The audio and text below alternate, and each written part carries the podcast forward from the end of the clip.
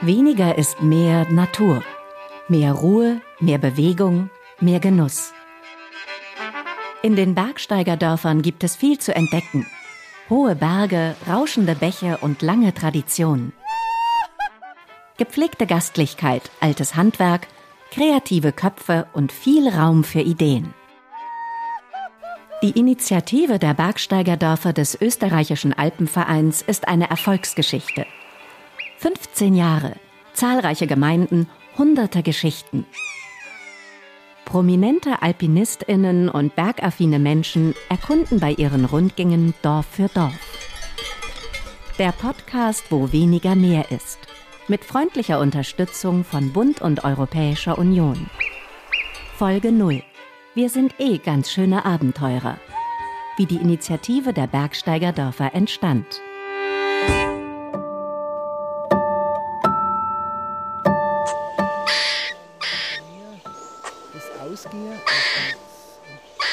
Ein bisschen erinnert die gesamte Initiative der Bergsteigerdörfer an ein Eichhörnchen. Denn wer die Orte auf einer Landkarte mit Hilfe eines Filzstiftes verbindet, erhält ein spezielles Gebilde. Hey, das ist ja ein Orchkatzel. Sieh's witzig. In der Schweiz würden sie wohl ich-hörnlich sagen und in Italien scoiattolo. In Österreich gehören 22 Orte der Initiative an.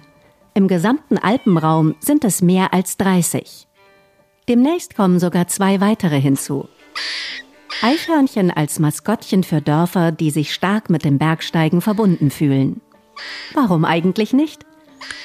Eichhörnchen gelten als exzellente Kletterer, als extrem aktiv, flink und schlau.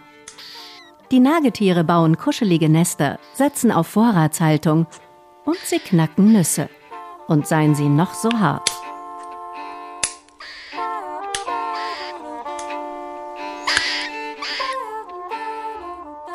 So manche Nuss musste übrigens auch die Initiative der Bergsteigerdörfer knacken, wie sich Roland Karls erinnert.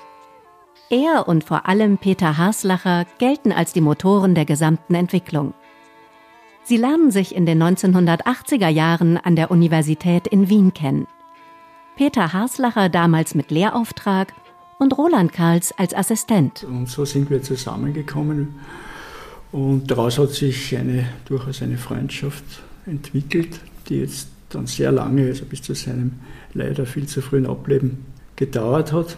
Und Peter hat mich immer wieder konsultiert, wenn es um irgendwelche Untersuchungen, Studien, alles Mögliche, was halt so, er war ja im, im Alpenverein, im Gesamtverein, in der Abteilung Raumplanung und Naturschutz äh, der Leiter und war natürlich permanent mit, mit diesen Konfliktthemen beschäftigt.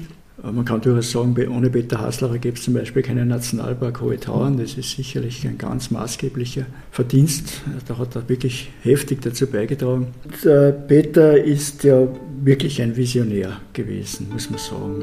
Auch in Sachen Bergsteigerdörfer. Die Idee entsteht an einem Wirtshaustisch. Man sitzt zusammen. Haslacher lässt mehrfach den Namen Franz Senn fallen, den Gründer des Deutschen Alpenvereins. Der Pfarrer, der im 19. Jahrhundert in Fendt im Ötztal lebte und wirkte, hatte die Idee. Der Alpinismus sollte dazu beitragen, dass die Menschen in diesen doch recht abgelegenen Orten auch ökonomisch von dieser Gästeschicht profitieren. Eine moderne Idee, sagt Roland Karls. Und der Peter hat dann gesagt, ah, eigentlich es ist irgendwie so unangenehm, dass wir im Alpenverein immer gegen alles sein müssen. Bleibt uns nichts anderes übrig. Nicht? Das nächste große Skiliftprojekt kommt, müssen wir zwangsläufig dagegen sein. Ja? Es wäre doch toll, wenn wir mal wieder etwas für etwas sein könnten. Und wir brauchten wieder sowas, wie der Franz Senn damals gemacht hat. Wir bräuchten so eine Initiative, dass wir sozusagen als Alpenverein den Dörfern tatsächlich etwas bringen. Ja? Und das müsste doch gehen. Ja, und, und dann, dann habe ich gesagt, hm, das ist aber jetzt schwierig, wie stellst du das vor? Ja, stellst du das so vor, so, so die, an diese große Tradition, diese Kampfbergsteigerzeit der Frühzeit des Alpenvereins wieder anknüpfen, zurück zu den Wurzeln. Ja. Dann habe ich gesagt, du Peter, ich bin mir gar nicht sicher, ob wir in Österreich überhaupt noch so Orte haben, wie wir beide jetzt im Kopf haben. Dann hat er gesagt, Paul, ja, das wäre mal, wär mal zu untersuchen, das rauszukriegen. Und dann hat er mir damals den Auftrag gegeben, ich möge doch im österreichischen Alpengebiet 20 Ortschaften suchen, die diesen Vorstellungen entsprechen. Ne? Dann bin ich halt losgezogen. Also wir haben gesagt, okay, so circa im Schnitt so zwei bis drei Ortschaften pro Bundesland wäre schon fein. Ne? Mit einer klaren Systematik und etlichen grundsätzlichen Ideen im Gepäck, wie Roland Kals die Orte vorab auswählen kann. Bei mehr als fast 2100 Gemeinden in Österreich und 1500 Orten, die man getrost als alpine Dörfer bezeichnen kann. Orte, die bereits vom Massentourismus geprägt sind, fallen allerdings von vornherein durch das Raster. Roland Kals geht es also darum, Gemeinden zu finden, die es lohnt anzusehen. Und ich muss sagen, es gab ein paar Bundesländer, da war es total schwer. Also das und da war es eher dann das Problem, Ortschaften zu finden, in denen noch irgendwie eine Art touristische Infrastruktur da ist, sprich Gasthaus. Ja. Und haben gesagt, also wir können nicht bei Null anfangen, der Alpenverein kann nicht anfangen, Gasthäuser zu bauen, wo keine sind. Also war das auch ein Kriterium. Das war in Niederösterreich wirklich schwierig, aber es gab dann doch einen, Kandidaten mit Lunz am See, wo das dann ganz gut gepasst hat. Insgesamt findet Roland Kals zunächst 16 Dörfer. Von Ginzling im Zillertal über Lunz am See in Niederösterreich bis ins Wilgratental in Osttirol. Hallo, ich bin der Klaus Narudi, ich bin der Ortsvorsteher für Ginzling. Ich habe gegoogelt, ja, natürlich. Bergsteigerdorf, wunderbar. Ich bin der Klaus Krammesberger, bin Bürgermeister in Grönau und freue mich auf das Gespräch. Hat sich in die, in, innerhalb von den 31 Jahren, was hat sich da getan? Wie, wie finanziert eine Gemeinde, ein Dorf wie Lunz am See solche Projekte? Und das hat mich schon immer sehr fasziniert, dass man was für die Menschen tun kann.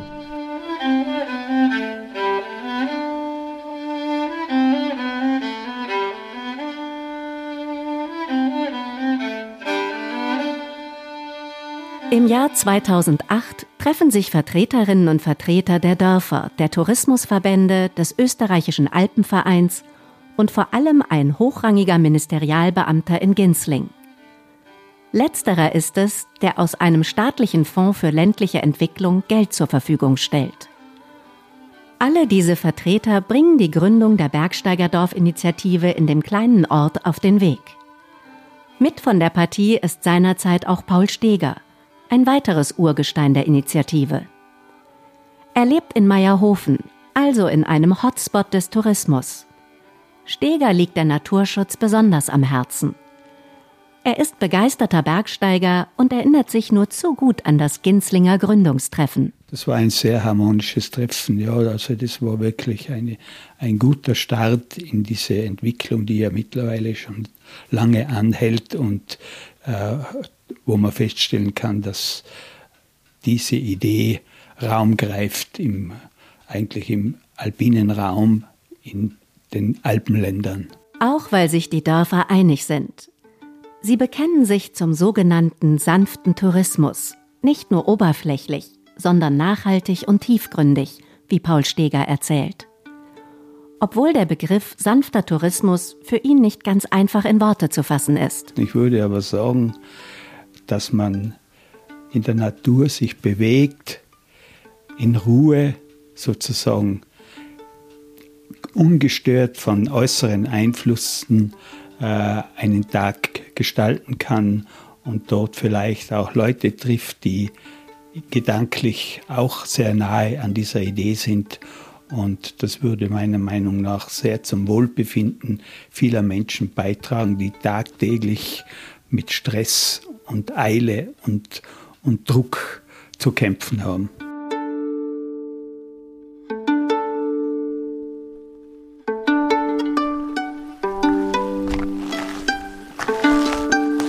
Die Langsamkeit wiederentdecken, den Bezug zur Natur, zur Ruhe, zu Traditionen, ohne dabei in sozialromantischen Klischees oder Volkstümelei zu versinken. Das probieren die Dörfer. Dabei halten sie sich an bestimmte Qualitätsmerkmale. Diese basieren auf den Grundideen, die Mitbegründer Roland Kals der einst hatte. Nur wer sie erfüllte, konnte Mitglied im Kreis der Bergsteigerdorf-Initiative werden. Das einfachste Kriterium, das ist einfach der, der Höhenunterschied. Und ich habe rein pragmatisch, ich habe mir einfach damals überlegt, was, wann, ab wann wäre für mich ein Ort, der sozusagen alpinistisch interessant ist. Ja, also 1000 Höhenmeter vom niedrigsten bis zum höchsten Punkt müssen schon sein. Also drunter hat das keinen Sinn. Ne? Damit konnte ich schon eine Reihe von Ortschaften loswerden. Dieses 1000 Meter Kriterium, das hält lustigerweise bis heute, obwohl ich das gar nicht mehr so, so eng sehen würde aus heutiger Sicht. Und dann natürlich auf jeden Fall Ortsbild, äh, Landschaftsbild, also das ganze Ambiente, die Anmutung der Gegend. Ja. Das ist natürlich ganz, ganz schwierig zu quantifizieren. Das ist zum Beispiel, äh, also äh, Bauwerke, die völlig aus dem Rahmen fallen, wären ein klarer Ausschlussgrund. Aber wenn jetzt zum Beispiel in einer Ortschaft äh, plötzlich ein, ein, ein fünf- äh, zehngeschossiges Hochhaus stehen würde, dann ja, das geht halt nicht. Das ist einfach eine Imagegeschichte. Auch die Kriterien, die Größe der vorhandenen Beherbergungsbetriebe, das war sicher ein ganz äh, markanter Punkt. Und wie gesagt, immer diese, äh, der, der, der Slogan, der ursprüngliche, das Klein und Fein, das kommt von Peter Haslacher. Peter hat gesagt, klein und fein müssen sie sein. Daran hat sich bis heute kaum etwas geändert. Klein und fein. Liliana Dagostin vom österreichischen Alpenverein und Nachfolgerin von Peter Haslacher geht sogar noch einen Schritt weiter. In ihrem Büro hängt das Motto in großen Buchstaben an der Pinnwand. Als ständige Erinnerung, sagt Liliana Dagostin. Nicht schneller, höher, weiter, sondern langsamer, tiefer, sanfter. Also Lentius Profundius Suavius, eigentlich eine Formulierung, der ja vom Alexander Langer, also am Wegbegründer der europäischen Grünen, der italienischen Grünen als ersten und dann europäischen Grünen, formuliert wurde und im Grunde nichts anderes als die Umkehr des olympischen Prinzips ist, ist tatsächlich für mich eine sehr schöne Synthese dessen, was die Bergsteigerdörfer für mich persönlich zumindest sind.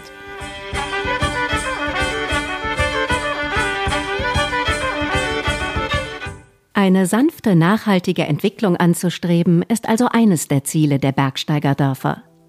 Damit entsprechen sie dem Grundpfeiler der Alpenkonvention. Sie ist ein Vertragswerk, das den Schutz und die nachhaltige Entwicklung des Alpenraums zum Inhalt hat und auch als Gestaltungsinstrument gesehen werden kann. Die Alpenkonvention ist ein völkerrechtlicher Vertrag über den umfassenden Schutz und die nachhaltige Entwicklung des gesamten Alpenbogens – Sitz des ständigen Sekretariats der Konvention ist Innsbruck. Eine Außenstelle existiert in Bozen. Den Vertrag zum Schutz der Alpen haben alle Anrainerstaaten in den 1990er Jahren unterzeichnet, also Österreich, Italien, Frankreich, Slowenien, Deutschland, Liechtenstein, Monaco und die Schweiz. Das Bündnis verpflichtet sich, die Entwicklung der Alpen in verschiedensten Themen zu fördern, etwa in der Raumplanung, im Naturschutz oder im Tourismus. Auf Basis des Vertrages entstand auch die Initiative der Bergsteigerdörfer. Die Dörfer leben also, was der Vertrag festgeschrieben hat. Den Alpenraum zu bewahren und behutsam weiterzuentwickeln. Die Bergsteigerdörfer bringen die Alpenkonvention auf die Fläche. Genau deshalb sind wir so Alpenkonvention süchtig schon fast, weil die Alpenkonvention in erster Linie ein Gestaltungswerk ist. Also Orte guten Lebens zu entwickeln, hat sonst kaum eine Strategie oder ein Vertragswerk. Und die Bergsteigerdörfer übersetzen es. Übersetzen es für die Bevölkerung, übersetzen es für jene, die sie besuchen. Genauso sieht das die Generalsekretärin der Alpenkonvention. Die slowenische Politikerin Alenka Schmerkol ist seit 2019 Chefin des Ständigen Büros der Konvention in Innsbruck. Die erste Frau auf diesem Posten. Für Alenka Schmerkol ist die Initiative der Bergsteigerdörfer eine Erfolgsgeschichte. Mitunter etwas abstrakte, völkerrechtlich verbindliche Artikel und Paragraphen werden zum Leben erweckt. Gorniške vasi so, eh, bom rekla, vzorčni kako je, kako je alpska, povezana, alpska konvencija povezana Die Bergsteigerdörfer sind ein hervorragendes Beispiel für die Verbindung zwischen der Alpenkonvention und den Menschen vor Ort. Diese Dörfer beschlossen als Gemeinschaft, Besucher nicht mit mehr, größer und höher anzulocken, sondern mit dem genauen Gegenteil. Kleiner, näher und langsamer. Mir hat immer gefallen, was ich gehört habe, wenn ich Zeit mit Menschen aus diesen Dörfern verbracht habe. Komm zu uns, hier gibt es nichts. Am Anfang ist es schwer zu glauben, dass das funktionieren könnte. V bistvu na začetku sploh ne verjameš, da lahko deluje, ampak dejstvo je, da so gorniške vasi v okviru najprej projekta, ki se je začel v Avstriji in se potem nadaljeval še v nekaterih drugih. Die Bergsteigerdörfer sind aus einem Projekt in Österreich hervorgegangen, haben sich aber mittlerweile zu einem lebendigen Netzwerk über Deutschland, Italien, Slowenien und seit kurzem auch die Schweiz ausgebreitet. Sie sind gut vernetzt und beweisen, dass nachhaltiger Tourismus lebt und funktioniert. Er kommt sowohl der Umwelt als auch den Menschen vor Ort zugute. Für mich sind die Bergsteigerdörfer ein Vorzeigeprojekt, das aus der Alpenkonvention hervorgegangen ist und von dem ich mir aufrichtig wünsche, dass die Initiative weiter wächst. Schließlich gibt sie uns den Glauben und die Hoffnung, dass alles möglich ist. Zato, ker enostavno uh, daje vero, daje upanje, da je vse mogoče.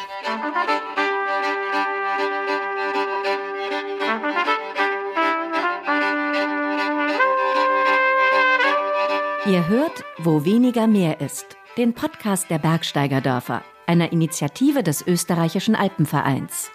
Produziert mit freundlicher Unterstützung von Bund und Europäischer Union.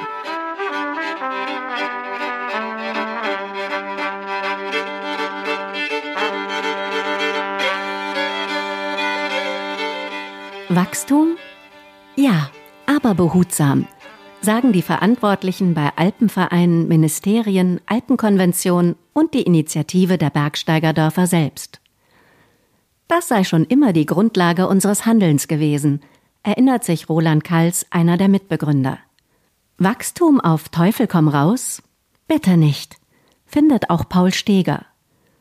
Zu groß, sagt der ehemalige Bauamtsleiter von Meierhofen im Zillertal und aktive Naturschützer, sollte der Kreis nicht werden. Denn mehr Staaten, mehr Dörfer, mehr Sprachen, das könnte die Arbeit behindern.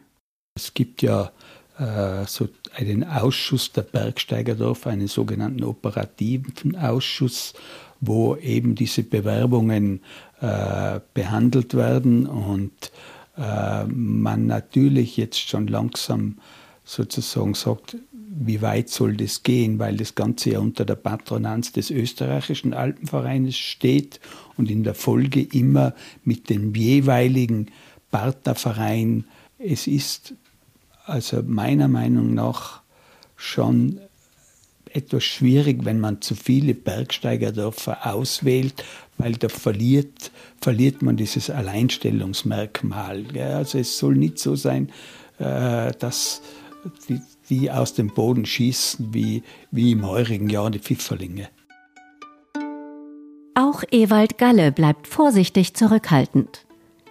Er ist Ansprechpartner und Schaltstelle für die Bergsteigerdörfer beim österreichischen Bundesministerium für Klimaschutz, Umwelt, Energie, Mobilität, Innovation und Technologie in Wien. Galle ist bekennender Fan der gesamten Initiative. Er unterstützt sie seit 2008. Sie sollte aber seiner Ansicht nach nicht zu groß werden. Ich, ich, oute mich ein bisschen als, als, als, als Skeptiker, wenn es darum geht, quasi die Bergsteigerdörfer als über den ganzen Alpenraum ausbreiten zu wollen. Vielleicht geht's, es wird auch da eine kritische Größe geben. Und ich finde gerade dieses Intime, dieses Familiäre macht diese Bergsteigerdörfer aus. Das spürt man bei jedem dieser Treffen. Das sind keine Riesenhotelanlagenbesitzer, die irgendwelche absurden touristischen Visionen haben, sondern die einfach ihren Lebensraum und ihren, ihren, ihre Umwelt und das, was sie auch in ihrem Leben von der Familienentwicklung mitgekriegt haben, nicht vermarkten wollen, aber weitergeben, zeigen wollen und die stolz drauf sind. Ich bin glücklich, dass die Bergsteigerdörfer die Grenzen überschritten haben. Slowenien, Italien, Bayern, wahnsinnig cool dort auch, und auch mittlerweile die Schweiz. Was sich aber ein bisschen herausstellt, und das ist natürlich schon auch, dass die Sprachen nicht unbedingt die verschiedenen förderlich sind einem unmittelbaren Austausch. Was ich wiederum nicht will, ist, dass alle aufs, auf die gemeinsamen Nachteile des Englischen zurückfallen. Weil Sprache ist für mich eine der größten Schlüssel zur Identifikation und zum, zur Selbstwahrnehmung auch. Die Sprache, habe ich gemerkt, es ist ein, ein, ein, ein Faktor, der wahnsinnig viel Gemeinschaft stiften kann, der aber auch Leute ein bisschen trennen kann letztendlich. Und, und zum Austausch gehört auch das Reden. Vielleicht gibt es dann auch, und das ist für mich vielleicht eine mittelfristige Vision, dass man den einzelnen Alpenstaaten auch individuelle Formen zulässt und sagt, ihr, das ist eher so eine Dezentralisierung dieser Idee. Wer sich mit dem Wachstum der Initiative der Bergsteigerdörfer auseinandersetzt, merkt schnell, dass es in den Fürstentümern Liechtenstein und Monaco keine Bergsteigerdörfer gibt. Die Staaten sind einfach zu klein. Anders verhält es sich mit Frankreich, mit einem großen der Alpenanrainerländer. Aber auch hier wird man Bergsteigerdörfer mit Qualitätsversprechen vergeblich suchen. Ob sich das ändert, weiß Liliana D'Agostin vom österreichischen Alpenverein derzeit noch nicht. Man arbeitet daran. Wir als österreichischer Alpenverein haben immer darauf bestanden, dass die Idee der Bergsteigerdörfer, vor allem wie wir sagen, das Versprechen an die BergsteigerInnen der Alpenverein gibt. Und zwar der jeweilige Alpenverein in den Ländern. Und während der Deutsche Alpenverein, der Planinska Svesa Slowenien, der KAI, aber auch der Alpenverein Südtirol von vornherein gesagt haben, sie sind mit dabei, hat sich der französische Alpenverein aufgrund einer komplett anderen Organisation des Bergsteigervereins an sich etwas zurückgehalten.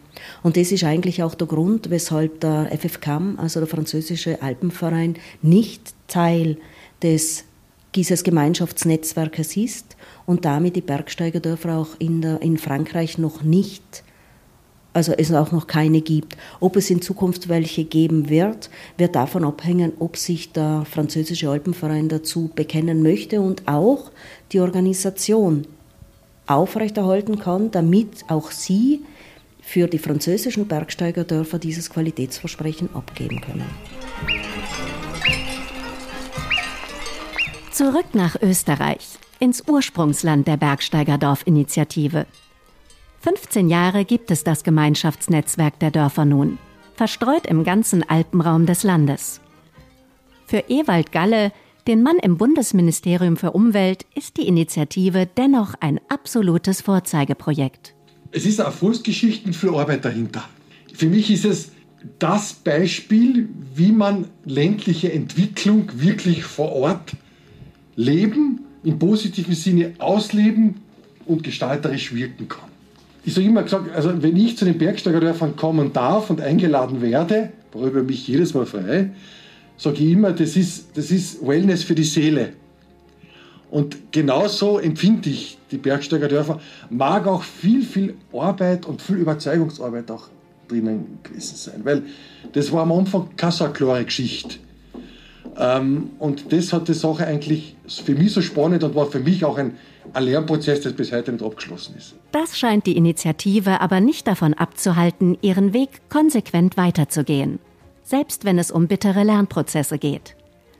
Wenn etwa ein Dorf aus dem erlesenen Kreis ausscheidet, weil es sich für eine andere Richtung entschieden hat, wie in Reichenau an der Rax in Niederösterreich oder in Karls am Großglockner, einer Keimzelle des Bergsteigens und des Alpinismus in Österreich. Schmerzhaft für alle Seiten sei das gewesen, erinnert sich Liliana D'Agostin vom ÖAV. Es war schon in erster Linie ein Prozess der Selbstreflexion. Der Alpenverein hat immer gesagt, über die Bergsteigerdörfer geben wir ein Qualitätsversprechen ab. Der Alpenverein steht tatsächlich für den anderen Tourismus, also den etwas sanfteren Alpintourismus. Und äh, Kals hatte sich damals für eine Intensivierung entschieden und die war tatsächlich mit unseren Kriterien nicht mehr vereinbar. Das heißt, eine Skischaukel und vor allem eine raumplanerische Entwicklung, die in unseren Augen fehlgeleitet ist, konnten wir mit unseren Kriterien nicht in Übereinstimmung bringen. Und das heißt, ihr habt euch für einen anderen Weg entschieden und der mag für euch auch stimmig sein. Für uns passt ihr damit in dieser auf lange Jahre, äh, als auf lange Jahre ausgerichtete Partnerschaft nicht mehr. Und gerade bei Coles war es aber ein wirklich sehr schwieriger Prozess, weil Coles einfach eine immens wichtige Rolle gespielt hat in einem zweiten großen Anliegen des Alpenvereins, und zwar in der Gründung des Nationalparks Hohe Tauern. Der Alpenverein ist der größte private Grundeigentümer im Nationalpark, hat auch große Flächen in Kals und damit wurden die Kalser innen sehr verdient in der Ausweisung des Nationalparks und gerade diese Trennung hat uns deshalb extrem geschmerzt und man hat vielleicht nicht sofort den Schluss gezogen, der dann aber tatsächlich gut war. Eine Art Katharsis und auch ein Hinweis darauf, ja, wir nehmen unser Versprechen ernst. Für Roland Karls, den Mann, der ausgerechnet den Ort Karls Anfang der 2000er Jahre als Gründungsmitglied rekrutiert hatte, eine besonders harte Geschichte.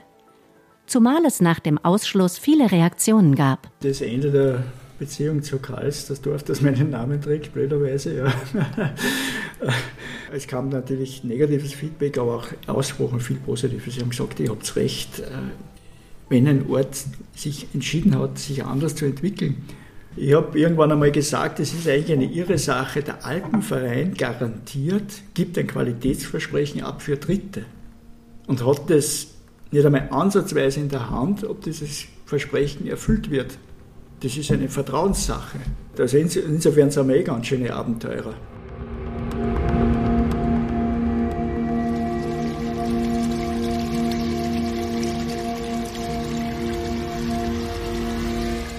Und das Abenteuer geht weiter. Mit all den Herausforderungen, die das Jetzt und die Zukunft mit sich bringen. Aber, sagt die Generalsekretärin der Alpenkonvention Alenka Schmerkoll, Bange machen gilt nicht auch wenn die Veränderungen und der Wandel im gesamten Alpenraum alles andere als einfach zu bewältigen seien.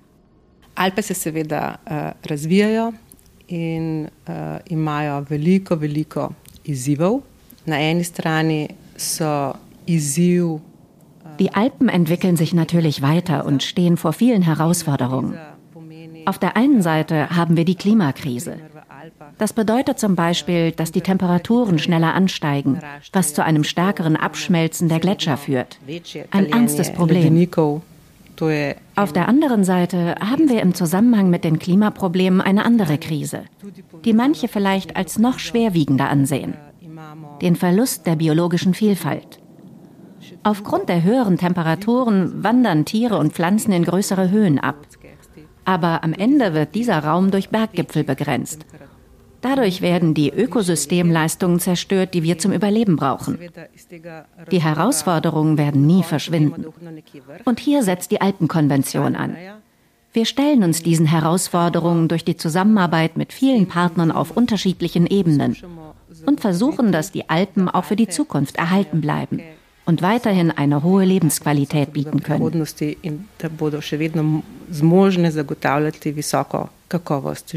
Oder wie es Liliana D'Agostin vom ÖAV formuliert, Orte guten Lebens schaffen, in denen die Menschen vor Ort in Entscheidungsprozesse eingebunden werden, sie ihre Zukunft gemeinsam und nachhaltig gestalten, in denen Bürgerbeteiligung keine bloße Floskel ist, sondern gelebter Alltag selbst wenn Mitspracherechte Prozesse gelegentlich verlangsamen.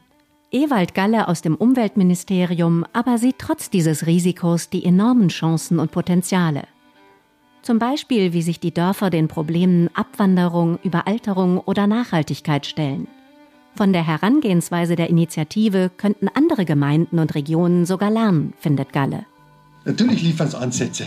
Sie liefern Ansätze, sie liefern Ideen, sie sind ein kreativer Pool, wo man sich anschauen kann, so quasi, was dort passiert. Das ist ja wie so ein Pilotareal, wo man Sachen eben durchprobiert und positiv auch entsprechend darstellt. Aber was ich auch gelernt habe, ist bei den Bergsteiger Dörfern, dass es letztendlich immer auf den einzeln handelnden Menschen drauf ankommt. Also die Probleme, die sich da mit der Abwanderung zum Beispiel tut, die sind natürlich in den Bergsteigerdörfern genauso da und sie haben kein Patentrezept dafür entwickelt. Sie können nur in kleinen Teilen Perspektiven zeigen für Menschen, dass die vielleicht dort einmal ein Haus bauen und nicht im Sommer Tennislehrer und die Winter Skilehrer sein, sondern hat eine Familie auch gründen können, um das überspitzt zu formulieren.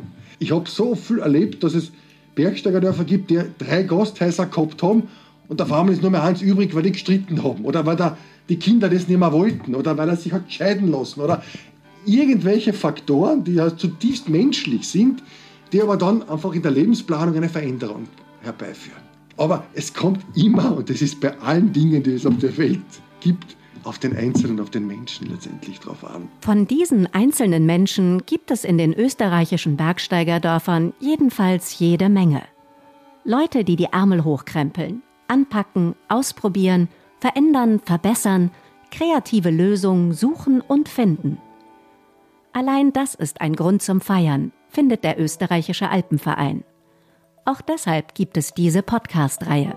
Prominente Bergsteigerinnen und Bergsteiger wie Gerlinde Kaltenbrunner, Ralf Dumowitz, Walter Laserer, Barbara Zangerl, die Huber Burm oder Simon Messner laden zu einem akustischen Dorfrundgang ein. Sie entdecken die Orte auf ganz besondere Weise. Gemeinsam mit den Freizeitproduktionen des Osttiroler Entrepreneurs Christoph Schett erkunden sie die Dörfer, ihre Traditionen und Besonderheiten. Die Hausberge, das Handwerk, die Herausforderungen. Wir wollen ja ein möglichst lebendiges Bild von den Dörfern zeichnen.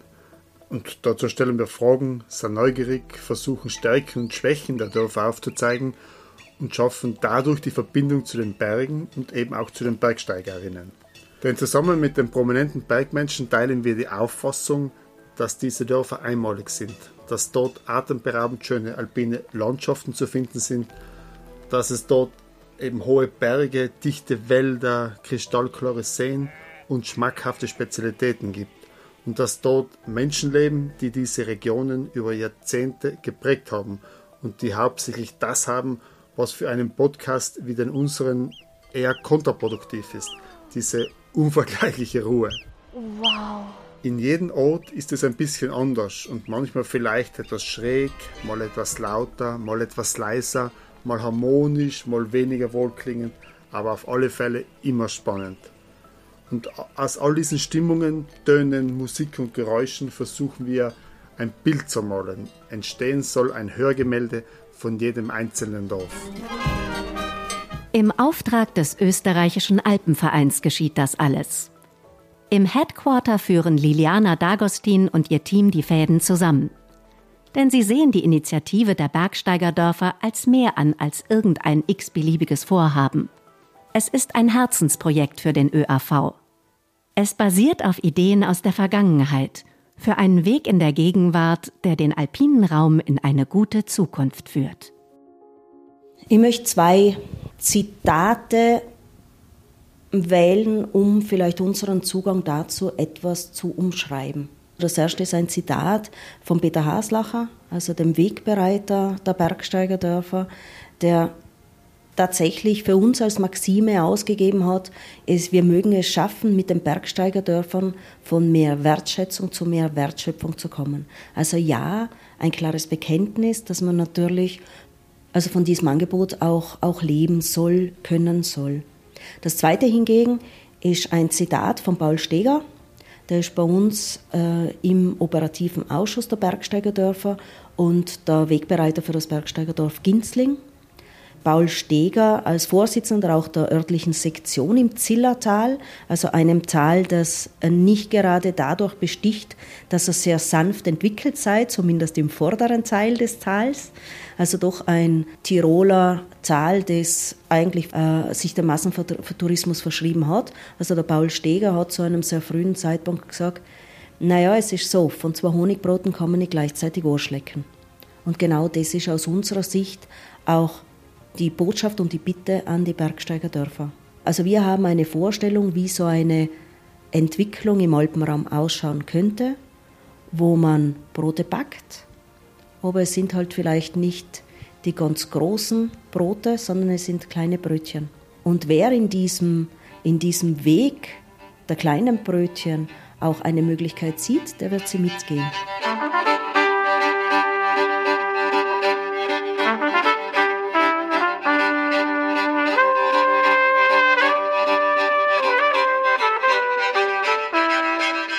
Das war der Podcast Wo weniger mehr ist.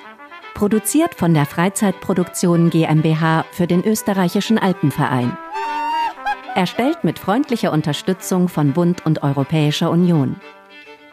Idee und Redaktion Jörg Wunram und Christoph Schett. Schnitt und Produktion Jörg Wunram. Sprecherin Christine Kotschera. Musik Ramsch und Rosen. Das war Folge 0. Wir sind eh ganz schöne Abenteurer, wie die Initiative der Bergsteigerdörfer entstand. Wenn ihr mehr wissen wollt, findet ihr uns im Internet unter www.bergsteigerdörfer.org. Diesen Podcast wie auch den Podcast Alpenverein Basecamp zu weiteren Themen des Alpenvereins findet ihr überall, wo es Podcasts gibt. In der nächsten Folge hört ihr mit Simon Messner durch Ginsling im Zillertal.